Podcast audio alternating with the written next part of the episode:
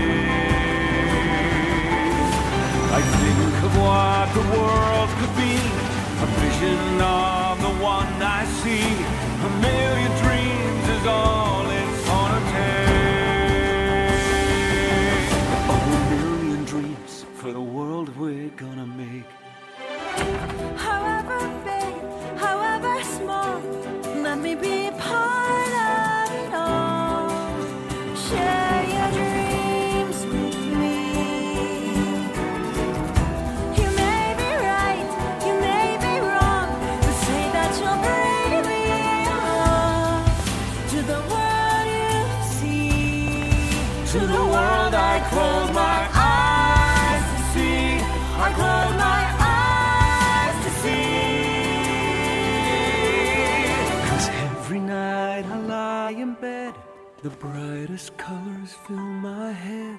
A million dreams are keeping me awake. A million dreams, a million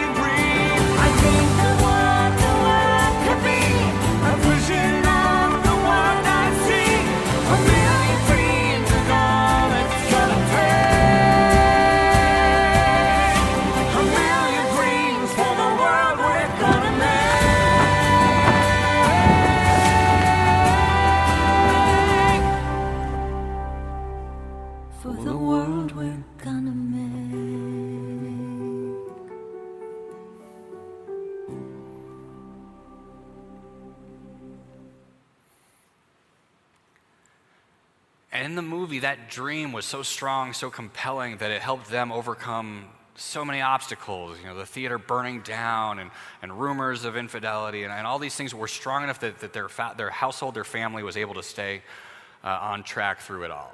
And I don't know about you, I, I want that. that. That's a really compelling vision idea that, that my family could be so unified around a vision, uh, a dream, uh, that we could overcome any obstacle.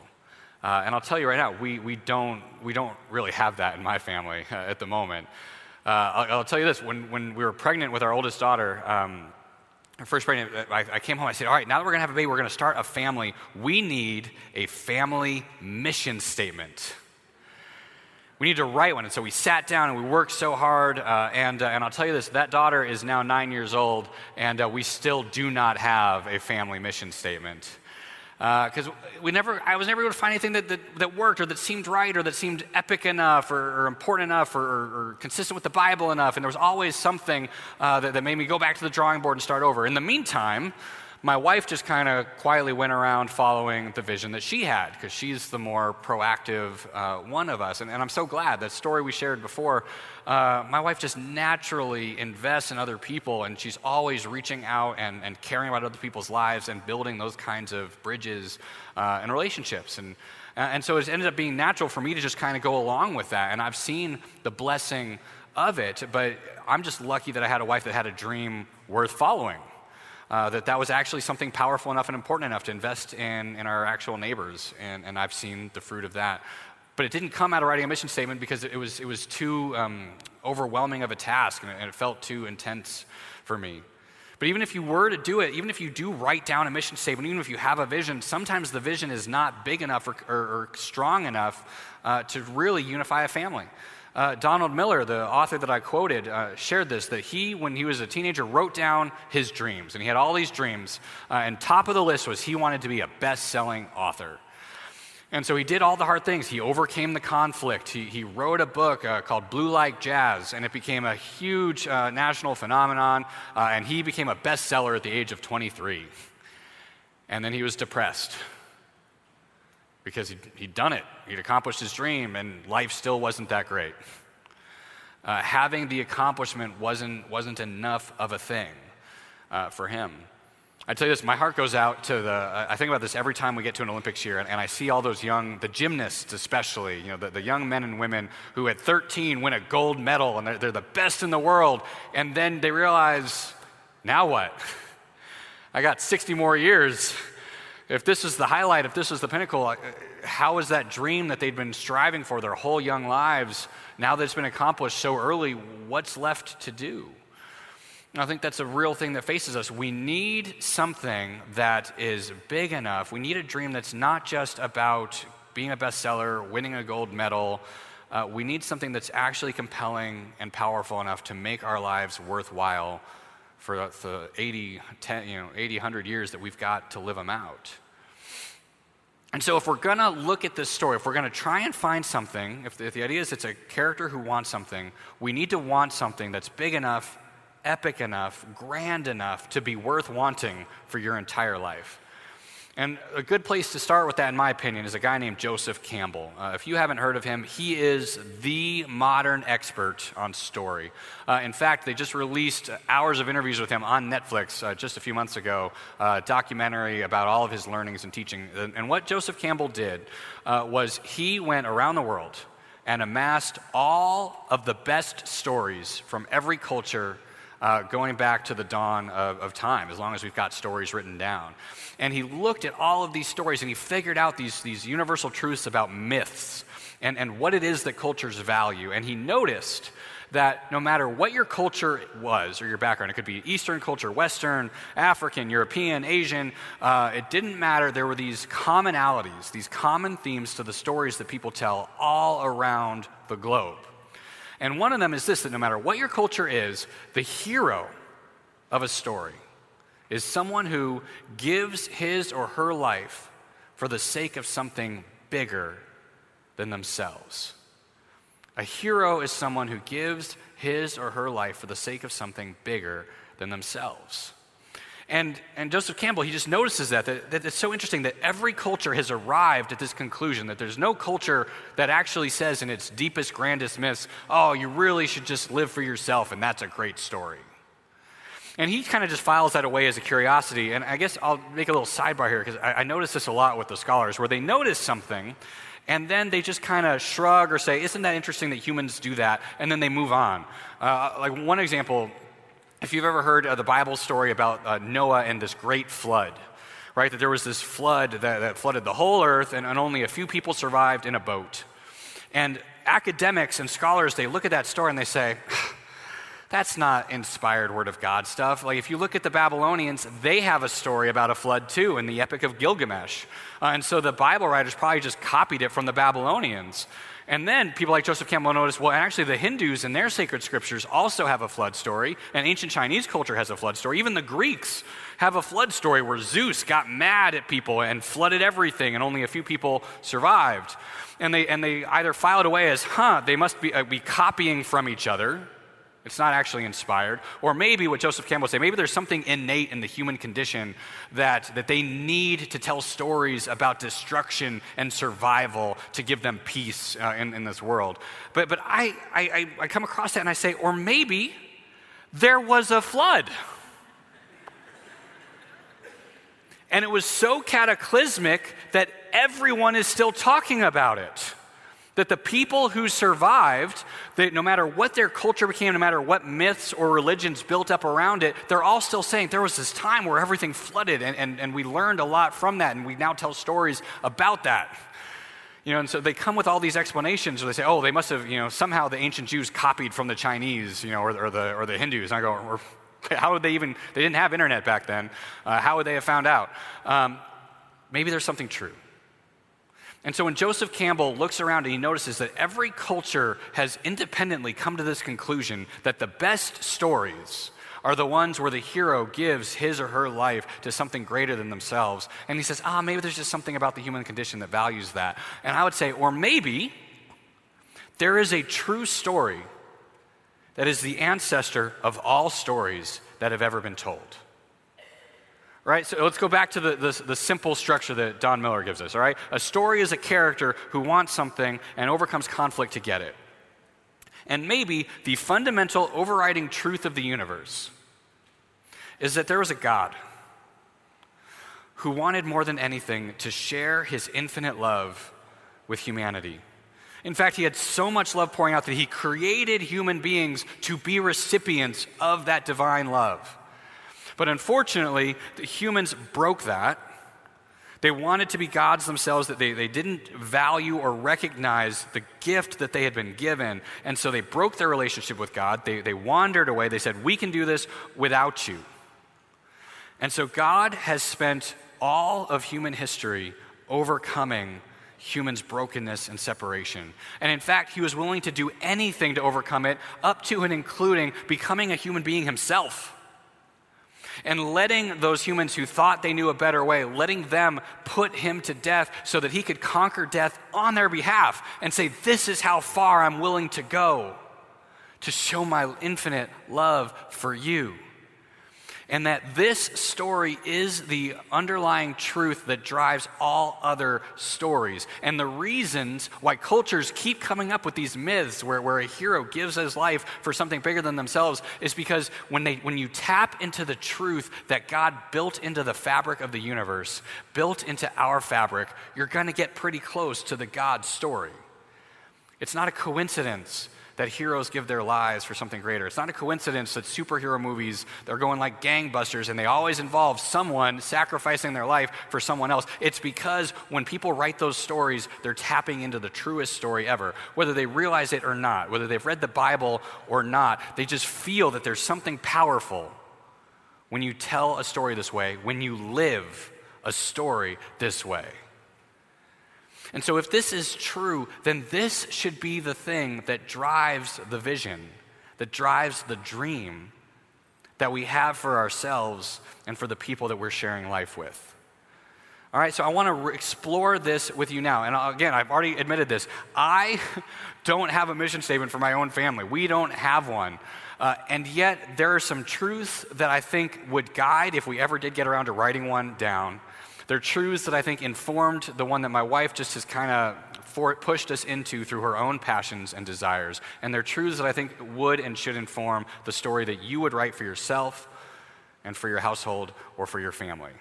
All right, so, so if God's story is true, then these are the things that become the right vision that help us write our story. And so the first principle is this is not that you are broken or that you are messed up. So many people start there. The first principle is that you are loved.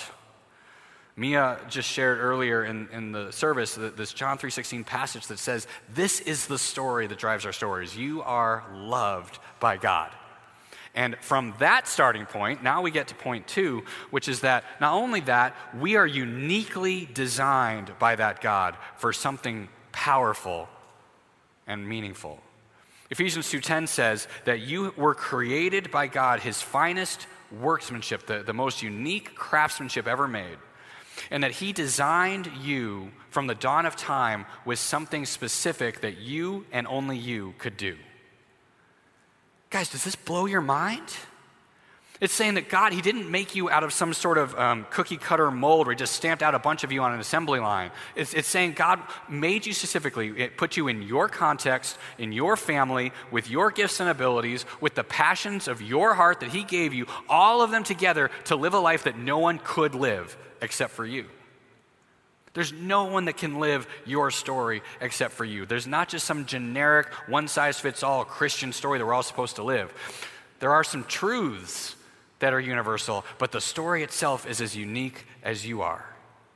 See, and if, if we take these uh, as our, our, basic fundamental truths, then it, then it brings us to some next steps for our story. So then we're called, as people who have been loved by God, deeply, fully, sacrificially, we're called to love all of those around us. And now you start to see how this challenges the assumptions of the culture.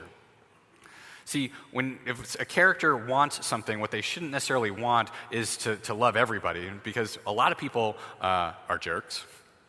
Uh, a lot of people might try to come against your desires, might be obstacles to your story, and keep you from the thing that you would actually want for your life. And yet, the Bible says if, if you trust this, then it's going to drive you to this, because after all, even the people that are the meanest or the worst themselves have been loved by God and uniquely designed by Him as well. And so when we love them, we're actually inviting them into a bigger, broader story than what they might be living in. And then from there, God says, you've got to love everybody, but specifically, there are going to be some people in your life that you're going to be asked to disciple. And disciple is just a word that means to pour into, to coach, to train, to raise up or lift them up into something bigger than what they might have settled for.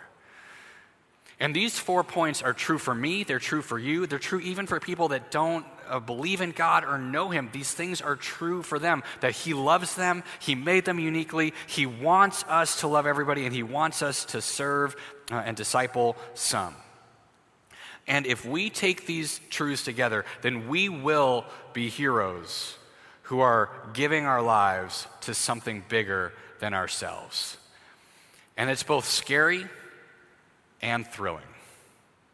I'll, I'll, tell this for myself. When I was a young boy, I saw an episode of The Twilight Zone uh, with my parents. And in this episode, there was a librarian.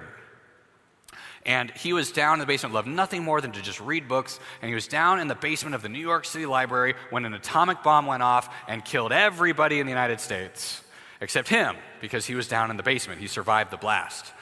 And he came up after the end of his work shift and saw that everyone else was gone. And he realized he could spend the rest of his life just reading books with no humans to interrupt him. And I saw that episode and I thought, that's my dream. That's what I want. And, and yet, I've spent my life since that time realizing this truth that Joseph Campbell ha- has picked up through his studies, that the Bible reveals over and over again, and that these truths show us that, that as delightful as it sounded to bookworm me, that if I were actually to live a life that the highest goal was just to get to read all day and not have pesky human beings interrupt me, it wouldn't actually be that fulfilling. It wouldn't be that great. That in fact, these truths drive me to write a story that's bigger and better than what might feel natural or what I might just desire for myself. And if we take this seriously, we're going to actually be inspired to, to write new stories for ourselves that we might never have considered. And in fact, if we take this seriously, it might not just fix our lives, it might change and transform our families and our households. So let's go back to Proverbs 29 18, but this time I want to do it uh, in the message translation because they put a different spin on it. So they, the message puts it this way If people can't see what God is doing in their lives, then they stumble all over themselves. If your household, if your family doesn't have a, a, dream or an understanding of how God is working powerfully in their lives, then they will stumble all over themselves. But if they will attend to what He reveals, they are most blessed. If they'll actually take God's vision and dream for their lives seriously as a community, as a family, as a house, then suddenly blessings abound. There's a story that Don Miller shares. I think we've even shared it here at this church, but it's, just so powerful that it's worth sharing again. It's about uh, a man, a friend of Don Miller's, whose family was kind of floundering. Uh, his teenage daughter had gotten into drugs. She was dating a, a, a, loser, a guy that didn't treat her well, didn't respect them, and they could feel that they were losing their daughter. And as this father was kind of lamenting, uh, you know, sharing uh, with his friend Don, Don was sharing with him some of this story language, this idea that, that you need something that's, that's bigger to want and desire and to overcome conflict for the sake of this thing. Uh, that heroes give their lives to something bigger than themselves. And so he researched and he discovered that there was a ministry that, that built orphanages in Mexico. And for $25,000, you could build an orphanage and help kids who needed it. And so, without telling his wife or asking his family, he just committed to that. And then he called a family meeting, and it went terribly. Because he said to them, Guess what? I just blew $25,000 on an orphanage. And his wife said, that was, our, that was our life savings. That was our retirement. What are you thinking? And what he was thinking was he needed a better story. And it was hard. And his wife was mad at him. Don't do stuff like that without talking to your spouse, guys. Let's just let me say that. His daughter was, was uh, really uh, upset by this. You know, what are you doing? You're making me do this. And yet, as he committed to it, he and his wife got to see sides of each other that they hadn't seen before, and, and they got to feel proud for each other that they were doing something bigger than themselves. Uh, his daughter, after she went down a couple of times to Mexico and got to be a hero to these kids, suddenly had a better story than the one she'd been living out. And when she came back to the States and when she saw the way her boyfriend treated her, she suddenly said, Hang on, I'm, I'm worth more than that. Heroes don't need to be in stories where they're treated badly uh, by their boyfriends. And so she broke up with him. And as the dad said, she'd been a hero in a story all along, he just hadn't shown it to her. And once he did, everything changed. Now, you don't have to go buy an orphanage uh, to get that kind of a change in your life. But what I think we do need to do is to take seriously these four biblical truths that should guide our stories. That if you are loved, if you are uniquely designed, then it's actually a holy thing to ask yourself, what are the deep and powerful things you want? It's actually okay. It's not arrogant or prideful or boastful. It's plumbing the depths of how God designed you to be. And then once you've figured out what your passions are, then to find a way to use them on behalf of others, to look at the people that God has placed around you and to figure out how can I love them? How can I be a person who loves anyone who comes in contact with me?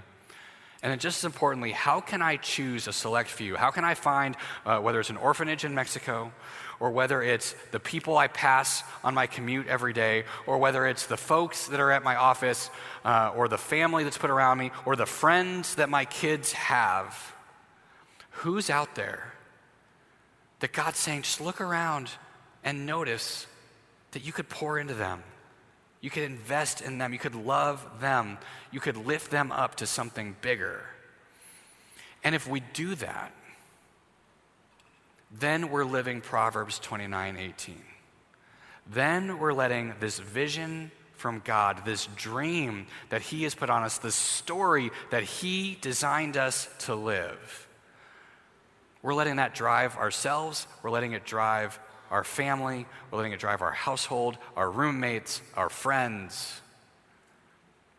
And suddenly we're telling a story that's worth hearing, worth making a book about or a movie about.